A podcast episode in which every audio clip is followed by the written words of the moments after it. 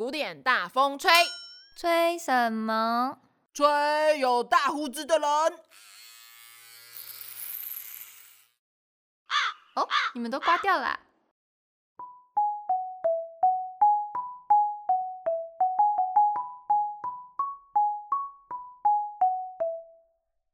各位乘客您好，欢迎搭乘古典大风吹 S 三零五次班机，我是你们今天的机长就椅。我是领航员大风。我们这次即将降落在北欧斯堪的纳维亚，你忘了笑场。继续继续，北欧斯堪的纳维亚半岛。是的，我们古典大风吹的国民乐派巡礼，这次带你来到北欧，画风突变，直接被吓到。好来，这是一个非常寒冷，但人民生活水准非常的高，风景优美宜人，物价非常高的意思吗？对，你知道吗？不知道，不知道。对，对你不要抢我的台词。挪威从二零零七年到现在都是全球人类发展指数第一名。芬兰从二零一八年到现在都被票选为全世界最幸福的国家。嗯，这里有着全世界最壮阔的峡湾，可以看见美丽的极光。夏天可以体验永远的白天，冬天可以见证长久的黑夜。你可以在这里看见鲸鱼，体验极地雪橇，探寻圣诞老公公。当然，我们这趟旅程最重要的是，你可以听见最代表北欧的音乐。只要五百万，欸、这一趟旅程就是这样就抽完了。我是我是兼职导游啊，今天。哎，我们今天怎么这么这么不正经开场？我明明就很正经啊。这个旅行团只要五百万，五百万。国民乐派，嗯，国民乐派进入了国民乐派巡礼，进入北欧喽。嗯、来，我们要讲的是挪威跟芬兰的最伟大的两位作曲家，他最代表北欧的音乐，一个是葛利格，与葛利格，葛利格。蛤蟆哈，哎，蛤蟆哈真的很好笑。今天真的是听到最好笑的笑话。对，就是大家知道什么叫蛤蟆蛤吗？就蛤蜊，蛤蜊啊，然后蛤，所以就蛤蟆。这真的是只有台湾人才懂笑话吧？莫名其妙。好啦，除了葛利格以外，就是他是挪威人，然后还有一个芬兰最有名的西贝流士。好，我们就以快乐的蛤蟆哈气氛进入第一个话题。第一个话题。北国的小宝，我想要立刻改他的名字叫做蛤蟆蛤蟆哈。好啦，来，其实我原本想要下的标题叫做呃挪威的国宝，后来发现不对，因为在国民乐派大家都是那个国家的国宝，因为那个国家就没几个音乐家了。哦，对，就像就是我们今天讲格力格是呃挪威国宝，然后西贝流斯是芬兰国宝。我们上一次讲捷克三杰就是捷克的国宝，没关系，我们就之后接下来每个话题都是哪哪的国宝，真的没有创意 不行。好啦，其实格力格是一个翘胡子大叔，嗯，真的很可爱，他的胡子超级可爱，很像那个爱因斯坦那样，就是充满他，他只是比较严肃的爱因斯坦。嗯，你可以想象那个画面吗？我真的想象。然后胡子是黑的，他胡子不是白的。哦，是哦。对，就是比较可爱，俏皮风这样。黑胡子，黑胡子，感觉第一个想到的希特勒。我想到其实是那个品客。品客吗？对，是品客那种胡子哦。呃，没有那么翘，可是一般人没办法那么翘吧？还是那个？你有看过《海贼王》吗？那个黑胡子。算了，你应该没有看过。好啦，总之它是一个深爱它生长土地的地方。嗯，那废话，不然怎么成为国民乐派啊？对，那他自己说，就是他的音乐题材都是来自于故乡的环境、自然的美景、人民的生活、城市建设，都是他创作灵感。嗯，甚至他的音乐都有鳕鱼的味道。鱼腥味吗？我自己是没有闻到，有点怕。就是其实其实我在他音乐里面确实可以听到非常美丽壮阔的景色，嗯、可是我没有闻到鳕鱼的味道。我不晓得要怎么样可以从音乐里面闻到味道。嗯，五五 D 的时候，以后、喔、以后那个以后做电影的时候可以参考进去，就是在播，就是你的耳朵耳朵听着的味道，耳朵听着格力格的呃 A 小调钢琴协奏曲，然后旁边飘来一股鱼腥味，对，好可怕、啊，有点不舒服。对，我也觉得不是脚臭味吧。偶尔哦，好啦，这个格力格其实是个标准的人生胜利组，嗯、就是我不懂，就是可能因为北欧吧，就是家里都比较有钱一点，这样是这样吗？我不知道，其实我其实觉得北欧应该没有乞丐吧。北欧其实真的很有钱呢，我去过挪威，因为乞丐都冷死了，啊是这样吗？这样有点不太合理，就不太舒服。总之就是格力格出生在一个音乐世家，他的外祖父跟他母亲都是以音乐为职业的，嗯、然后他从小就受到很好的音乐教育，然后他年轻的时候就到德奥留学，然后就就是饱受这些所所谓的浪漫前期古典乐派的这些思想的影响，然后就奠定很好的音乐基础。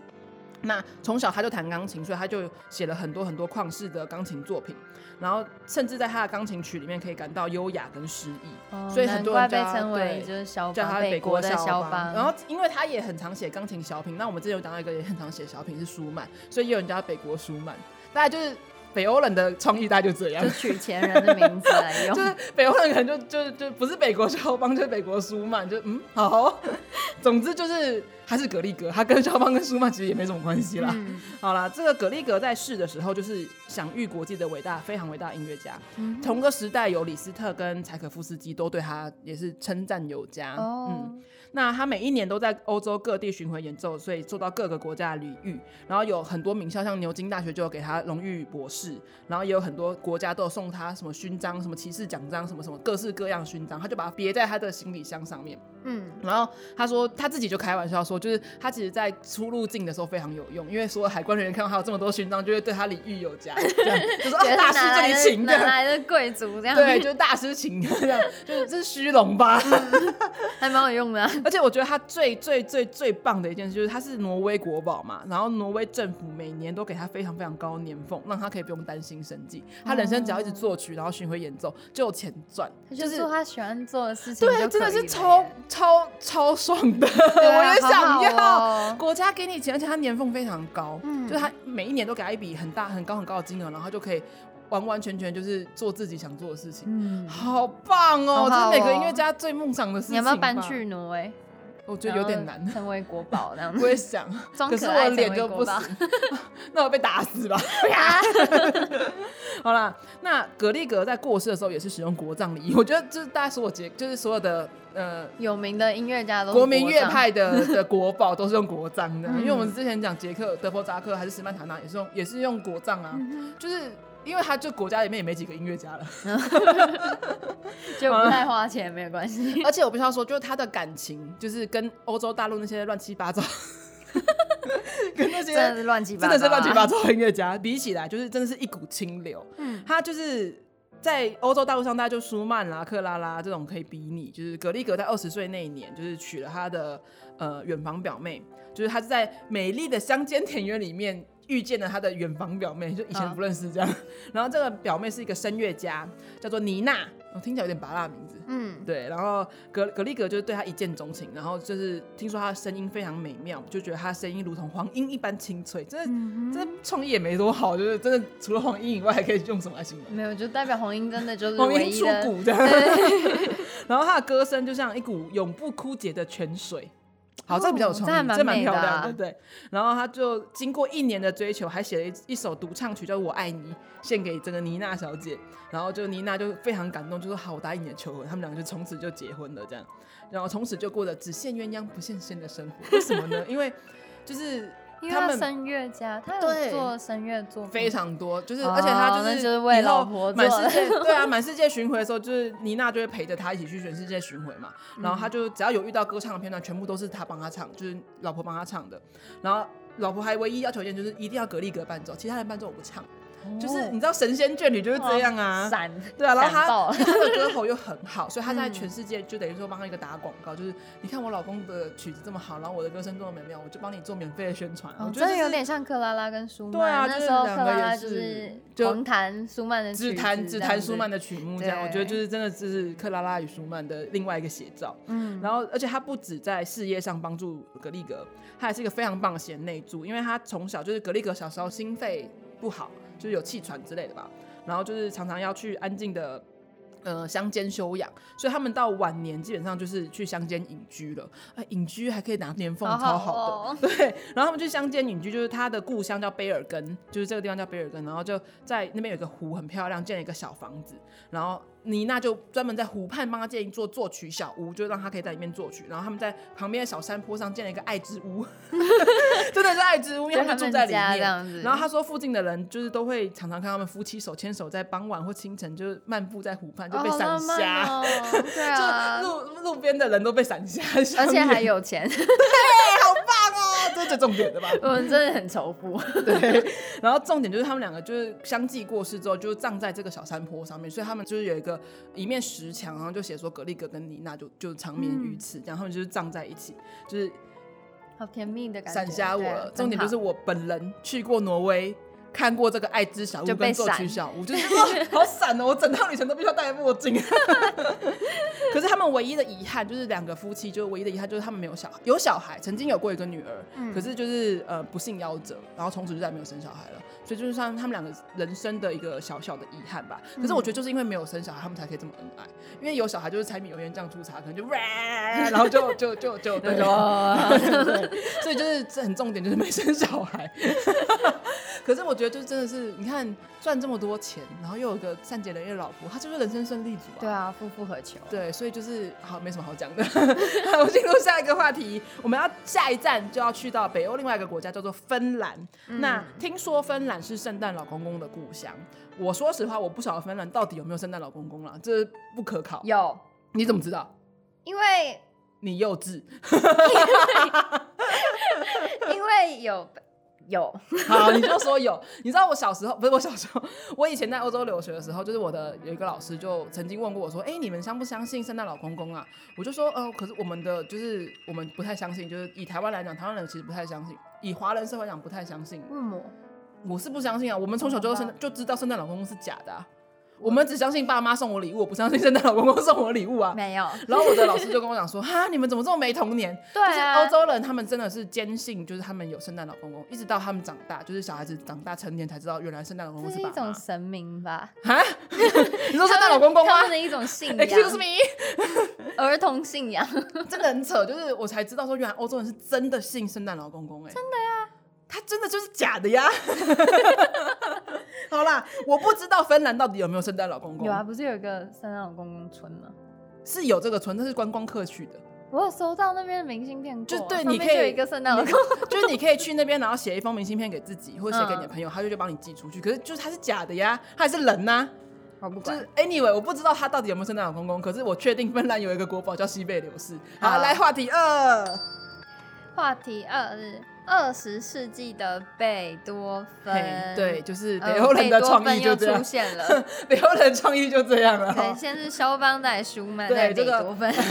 芬兰的国宝西贝流士，他是一个可爱的呃大叔，他名字也蛮难念。西贝流士吗？对，就有点难记，你不觉得吗？很好听啦。对，就是原文就是西贝流士。怎么感觉好像很不好听啊？我乱讲的，对不起。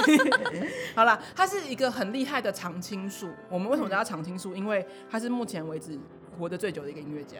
嗯，他活了九十一岁，哇，超强，超强。现在来讲也是也是一个人类了。对对，基本上音乐界应该也很难超越他了吧？嗯，就是等一下之后我们如果讲到超越他，我们再慢慢讲。可是目前为止他是最老的一个，九十一岁真的很老哎。对，之前我们讲过一个呃，历经两次世界大战是理查斯特老师。然后他也是经历两次世界大战，因为他活太长了。嗯，对。啊，那他出生在后浪漫时期，走过国民乐派，然后又走向二十世纪音乐，人生活了快一个世纪。对啊。我觉得人生活完一个世纪好可怕哦。就是好像身边的东西都不一样的那种。对，他就是一座桥梁，你知道，横跨了这个一个一个乐派这样。座桥。就是他很厉害，可是我觉得他活得久不一定好。为什么？因为他其实呃，人生最后三十年是。艺术自杀，艺术性的自杀，就是他虽然活到九十一岁，可他在六十岁的时候他就不再做任何创作了。嗯，他把他所有手稿都烧掉。为什么？就是他觉得他江郎才尽，他写不出更好的作品了。哦，所以他最后三十年是隐居在深山老林里。应该蛮难过的吧？就是、我不晓得难不难过啦，我觉得他的粉丝应该蛮难过的吧。没有会把自己的作品烧掉，感觉很否定自己的。因为他觉得他写不出比他以前更好的作品，或者他觉得他真的就是人生就这样了。嗯，而且六十岁已经够老了，是不是啊？一说实话，你看舒伯特都活不到六十岁，我要再起 我们一直我们一直提起可怜的舒伯特，为什么只有活三十一岁？三十一岁真的只有只有西贝流士三分之一，嗯，好可怜哦、好了，Anyway。反正他最后三十年是进行一个艺术之杀，就是其实你简单讲，他的艺术人生的生涯只有六十岁。嗯、好，那历史总是惊人的相似。这个两位北欧人呢，西贝流士人生际遇跟格力格八十七趴像。真的很像，他们都是音乐家里的人生胜利组，嗯、就是北欧专注人生胜利组。你说他也是音乐世家这样？他不是音乐世家，可是他是生于小康之家，所以我才会说，请问北欧到底有没有穷人？哎、哦，没有。对，那呃，你看连称号都很像，人家说那个我们刚刚说北国肖邦嘛，然后这个是二十世纪贝多芬，然后就就知道多被推崇，然后都被叫贝多芬，代表他的交响曲特别厉害。然后一样，他也是小胡子大叔，就是他是。所以我说北国真的很冷吧？因为要留胡子，大家都要留胡子，一定要保暖啊，就跟圣诞老公公一样大胡子。好，然后这个西贝流是生于小康之家，然后一样有小胡子，这是他摆的。然后从小学习小提琴，然后他最有名的也是小提琴协奏曲。然后就跟格力格刚刚最有名的是钢琴协奏曲一样。嗯。然后他回国之后，他小时候也是年轻的时候也去德奥留学。刚刚格力格也是，就是年轻的时候去德奥留学，回国之后大量创作跟芬兰家族史诗有关的。乐曲就跟格力格一模一样，然后成为芬兰民众的民族英雄，对，也就一模一样啊。然后他后来写了一首非常有名的曲，叫《芬兰颂》。这首《芬兰颂》成为芬兰的第二国歌，就是芬兰颂基本上可能芬兰人不会唱芬兰的国歌，可是会唱芬兰颂。就是代表这曲是超级伟大，真的很好听。取代掉国歌呢？可能国歌有更更伟大，因为芬兰颂不好呃加歌词，它曲子实在太宏大了，不好意思加歌词。对，所以它就成为一个大家哼得出来的第二国歌。那西贝流士也因为这种芬兰颂而享誉全球，芬兰政府也是颁发他各种各式各样的勋章，跟格力格一模一样嘛。然后而且 给他贴行李，对，而且芬兰政府跟挪威政府一模一样，就是大量的给。西北流是年俸，而且福利很好，欸。对，我觉得很好，随便都可以给人家年年薪这样。没有，应该。而且他们税收好像也是挺高，但是他们的福利就真的很好。而且就是人家都是全世界最幸福的一个国家。然后这个给西贝流士的年俸成为芬兰史上至今为止哦，是芬兰史上最高的个人资助款。至今吗？至今为止到现在没有现在没有伟人了。芬兰有什么人伟大？我也不知道哎。芬兰人，我除了认识西贝流士，你跟我讲芬兰，我只想得到西贝流士，我也想不到其他任何人。好，所以结论就是我们应该要投胎变成北欧人，赶快我们赶快投胎变北欧人好不好？拜托，好。好哦，对，真的很好。而且他跟格力格一样，就是喜欢安静清幽的环境，就是而且北欧这种地方非常多。对啊，就是到哪都安静清幽，好吗？啊，所以人很少啊。而且他就天生孤僻，就是格力格也天生孤僻，他们两个真的是超级无敌像。所以他们晚年也是与隐居在芬兰的深山老林里边，嗯，进行创作。而且芬兰人就是真的非常爱他，就是真的也是一个邪教传说吧。就是他们从五十岁大寿起，就是芬兰政府每每隔十周年都会帮。那个，你说全国全国帮他庆生，是用全国性的庆典来狂欢，就是又一个邪教，跟斯特老师一样，国父的感觉。对，而且而且国家会送他非常特别的生日礼物，像譬如说他五十岁生日的时候，芬兰政府宣布这一天放假，嗯，呃，对，就变成一个国定假日。这是帮谁庆生？帮西贝流士庆生，大家庆生，大家好开心。然后七十岁的时候，政府还帮他设立寿堂。为什么寿堂感觉怪怪的？对，然后就是可能就设立一个类似一个呃呃临时剧院之类的，反正就设立寿堂帮他祝贺。八十岁的时候，芬兰政府帮他发行肖像邮票，还有一个西贝流士勋章，就是给奖学金这样。哦，好酷哦！对，我就觉得他真的是一个伟人，真的是芬兰伟人。然后在西贝流士过世之后，全国就哀悼，比举行国葬，就又一个国葬，就是这是芬兰没伟人了吗？就是国葬。对，然后芬兰政府还把赫尔辛基医院院改名叫西贝流士音乐院。然后还有建立了西贝流士的博物馆跟纪念馆，还有全国有超过五十条街道改名为西贝流士街。他们的 Uber 一直会很辛苦。我在西贝流士，就是台湾到哪都有中正路跟中山路一样啊，是不是？全全个哪一个县市没有中正路跟中山路？没有仁爱路，仁爱路应该是到处都有吧？对啊，就很夸张，就是全国五十条街道改名成西贝流士街。好，然后还有赫尔辛基市中心也有西贝流士公园，里面就有铜像跟纪念碑。嗯，你就知道西贝流士在芬兰就是一个邪教。真的很可怕，而且你到芬兰，你一定要去买一张西贝流斯的 CD 啊，不然就跟白去一样。嗯，而且芬兰的物价也很高。我曾经去芬兰玩，可是我去芬兰就一天游，因为我住在芬兰斜对面有一个国家叫爱沙尼亚，爱沙尼亚物价很低，我就住在爱沙尼亚，然后坐船一个小时就可以到芬兰赫尔辛基。差这么多？对，然后物价差很多，然后我就决定说我要去赫尔辛基那一天，我就决定我。身上水啊、面包全部带好，我不在芬兰花一毛钱。不在芬兰花一毛钱，而且我就到了港口之后，他有他有电车可以坐进市中心啊，嗯、然后可是那电车很贵，电车票很贵，所以我就说，那我走进去，走了二十公里。徒步步行二十公里，是年轻人的壮游，对，就是很变态。我徒步走了二十公里，走进赫尔辛基再走，你可以体验不同的风景。对，这样讲可以。那时候很瘦，就是年轻的时候可以做这种，现在可能现在我说我宁愿花那钱，我要坐电车，真的非常无聊。然后呃，还有一点跟格力格也是一模一样，就是他一生就爱那一个老婆。他二十一岁的时候就是受邀去一个艺术沙龙演奏，然后就遇到他的妻子叫做艾诺，然后他们就一见钟情就结婚，就也是一见钟情，就真的很爱一见钟情哎、欸。嗯，然后一直到西贝柳是过世以前，他都没有爱过其他人，嗯、就是晚年也是搬去深山老林里面盖一栋爱的小屋，就一模一样哦。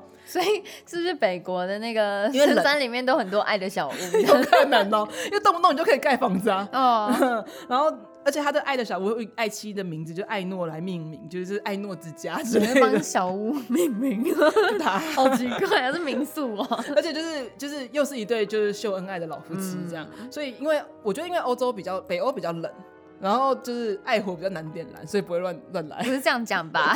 就不会去爱其他人，我只爱我老婆。因为人比较少。有可能的，遇不到，遇不到其他人，走了方圆百里遇不到第二个人，好可怜哦。好啦，他人生中唯一让人觉得比较感叹，就是我们刚刚讲说，他六十岁以后就艺术型自杀，就是他完成他的一个最后一个交响诗，叫做《塔比欧拉》，然后就再也没有写出任何一个作品了。嗯，然后他甚至就是最后是烧掉自己的手稿、日记什么的，就是有人说这是一种沉痛的极境，就是他的粉丝就会觉得说，为什么你都没有？就是每年都还帮他庆生，每十年帮他庆生一次，这样都没有作品了。对，然后可是其实到底为什么只有西贝流士自己知道，我们也都不知道，因为他都把自己日记都烧了。人家说明就是累了，想放假吗？放三十年这样，可是他可能没有预计自己活这么久。他想要在爱的小屋过完余生，也是蛮好的，每天手牵手，所以他晚年都在谈恋爱，都跟老婆谈恋爱。对啊，这样很好。可是他二十岁就跟他结婚嘞，没关系。那谈七十年恋爱也太久了吧？哇，好好甜，好浪漫哦。对，好啦，这个我们快速理解了两个。邪教创办人，哎、欸，对，人家是民族英雄，好吗？好了，可是他们都是人生胜利组，就是没有什么八卦，嗯、你就可以知道我们现在讲很快，完全没有什么好讲的。但我觉得这样也是蛮好的啊，就是总而言之，就是人生胜利组嘛，我们就仇富，所以我们就只好进入单元二。你好像听过可以期待一下他们的那个对美美好的民族音乐，对。好，我们进入我们的第二单元。你好像听过，嗯，好，来这个单元我就要来好好的讲讲，因为我觉得国民乐派就是一个值得你一听、二听、三听、四听、五听、六听、七听、八百听的曲子。为啥？因为真的好听啊！西洋音乐史上哪个时代是我最喜欢？大概就是国民乐派。嗯，对，就是浪漫后期我只喜欢，浪漫中期我只喜欢布拉姆斯，可是国民乐派是我全部都喜欢。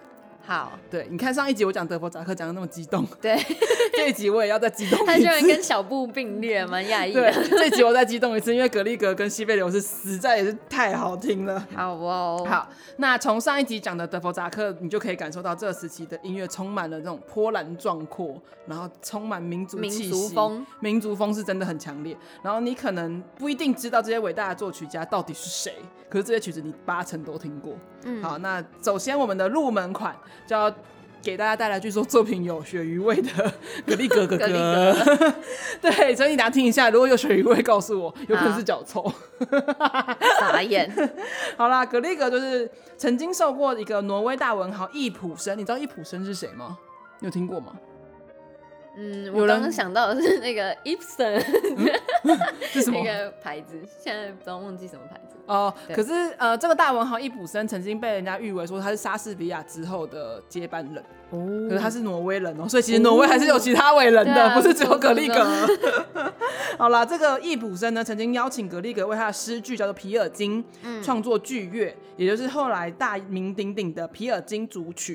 听过《皮尔金组曲》吗？好，等一下听过哪你就你就会发现哦，原来你听过。好，好，这个呢，皮尔金其实是一个挪威的民间传奇人物，所以又讲的是民间故事啦。那故事描写其实是在讽刺挪威人的喜好冒险的天性，然后。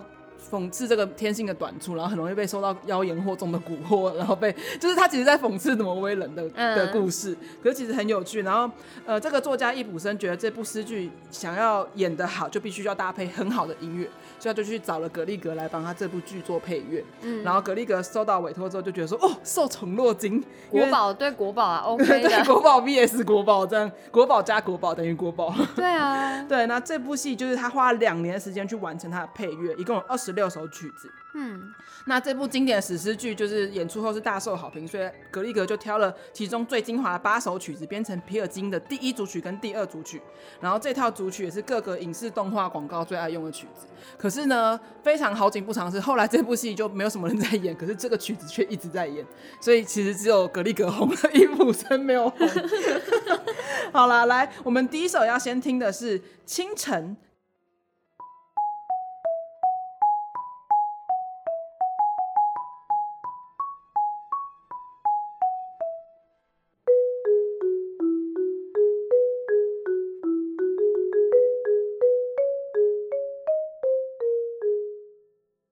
没有觉得很耳熟？哼，在哪听过？广告里啦，广告里应该蛮爱用的，我觉得。嗯、反正就是听过就对了吧。对。好，来这个清晨呢，讲的就是呃，我们刚刚讲清晨万物复苏啦，然后你睡醒来慢慢走路啊，鸟语花香这样、嗯。而且其实之前我有拿这首曲子，就是上班的时候听诶。就是其实有，不会想睡觉吗？就还蛮疗愈的。然后它那个网络上面有一直重复的那种。啊，对，会有那种无限 repeat 版。两小时 repeat 的。对。那我感觉我会睡着哎。不会，我觉得这很好，好。那下一首就要让你起来，就是皮尔金组曲的第一组曲的第四首，它的名字很可爱，叫做《三大王的宫殿》。哦，中国风。对，它其实是讲的与孙悟空的。它其实是讲，它动画短片超级爱用这首歌，你一听就一定就觉得哦，我听过，先听听看。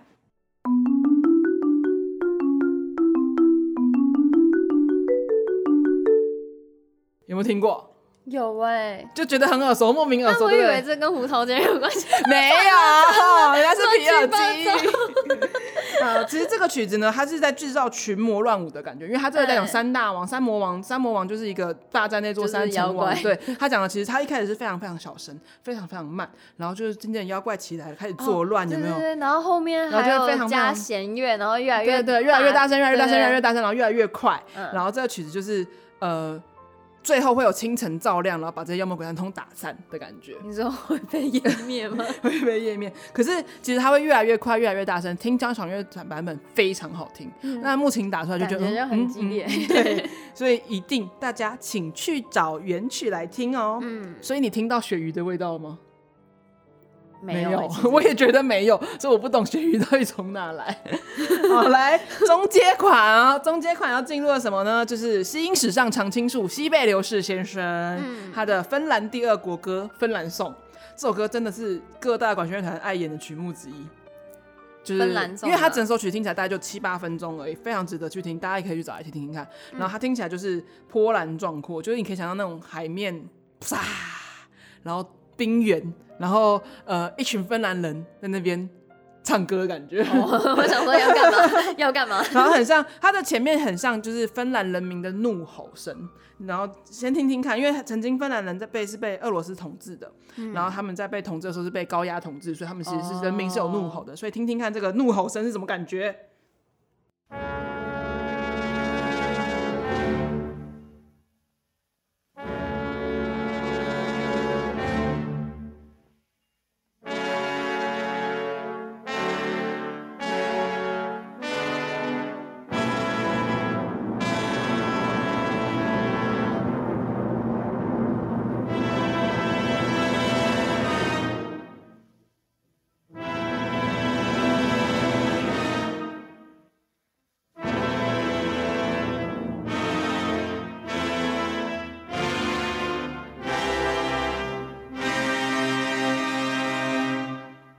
有没有觉得真的是怒吼？蛮生气的，很生气吧？对，而且这一听就觉得说，哦，爱国情操瞬间被点燃，对对对对，对，就觉得说，哦，对，好好好爽啊！其实我每次听到这一段，就是那个铜管一吹，就说。铜管好不好，就看这一刻。打拼了我命苦。对，然后其实在这后面，最最后有一大段呢，是在讲说木管唱出来一个和平的颂歌，就是你知道战争打完，歌颂和平的时刻了。嗯，所以他最后还被呃美国一个长老教会填上歌词，变成经典的宗教名曲，叫我灵镇静。所以可以听一下这一段。嗯。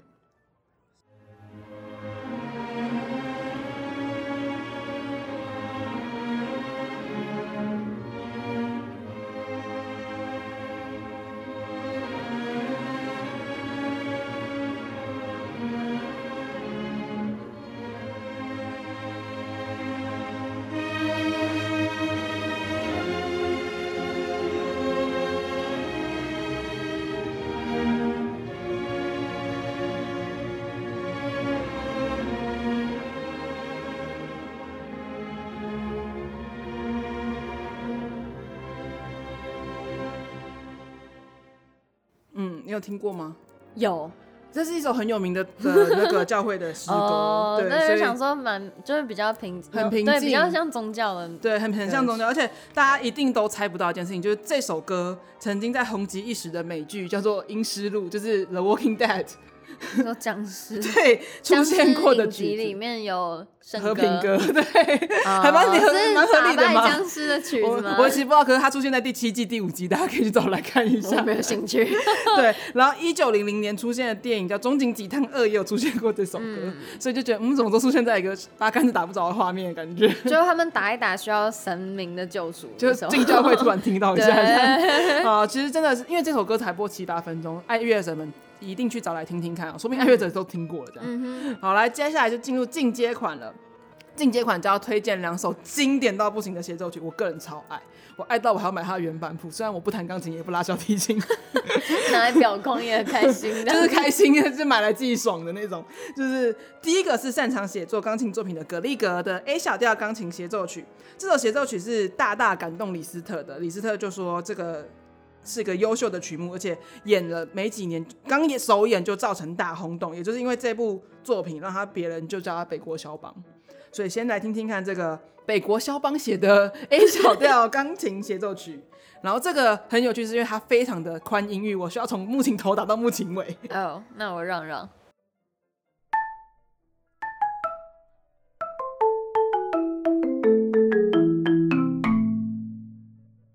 这是开头。哦，我听过这个哎，非常的有名啊！这个开头非常有名，而且它一进来就是充满了民族气息，因为这个整个 A 小调就是，呜，就是有种冷冽的感觉。哦，民族气息没有特别感觉，但是它的确就是蛮有一种悬疑性的开头那种。对，就是噔，而且它一开始就是钢琴那种梆，这个和弦下去这样，对，非常的听了让人家身心灵畅快。好，其实这个作品在前几年有一个很红的电影叫《红雀》。里面有被用到过，所以呃，这首曲子其实音乐人一听就一定哼得出来，不是音乐人可能也听过。应该也是蛮多电影片段有用过。对，而且这是钢琴主修的孩子们一定要弹的必弹曲目之一。哦、对，所以没有弹过的钢琴主修，赶快去来 弹一下吧。好，来第二首协奏曲呢，是我们认为擅长写小提琴作品的西贝流士写出来的 D 小调小提琴协奏曲。其实这个曲子我在前面讲老柴的时候讲到过一次。嗯，我讲到老柴的时候讲到说那个。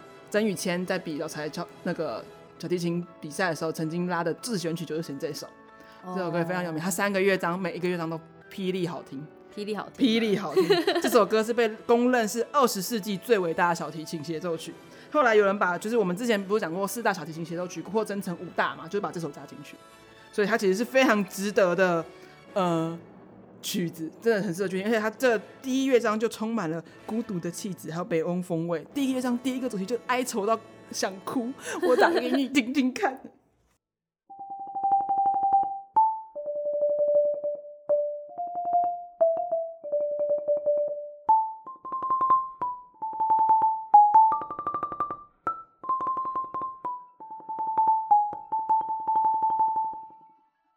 是不是很？我觉得可能是因为我一直就是注意你那个所以没有办法像想象小提琴那种。对，所以为什么我会跟大家讲说，你听完木琴版去找小提琴原版来听，因为它真的是小提琴那个颤音颤到，就是你们呃鸡皮疙瘩都掉一地。它是一个连贯的那种声音拉过去，对，而且真的是。北欧味很重，我觉得就是那个风格，就是我觉得北欧的曲子都有一种听起来有一种冷冷，不是是冷冷的感觉。哦，你看刚刚那个钢琴协奏曲听起来是冷冷的感觉，就听起来就会觉得哦，穿个大衣吧这种感觉。嗯嗯，对啊，所以这次北欧巡礼呢，给大家介绍两位人生胜利组，然后他的音乐也都超级好听。我真的好喜欢国民乐派，我真的没话讲。有人看到你激动的感觉，就是上一集的德弗扎克讲就很激动，然后这一集讲两个北欧，北欧继续很激动，我还是很 很激动。所以接下来下一集我们去到的国家会也会让我很激激动吧。嗯，好，来就请大家敬请期待我们下一个国家喽。对好，呃，我是 Joey，我是大风，古典大风吹，风吹下次见喽，拜拜。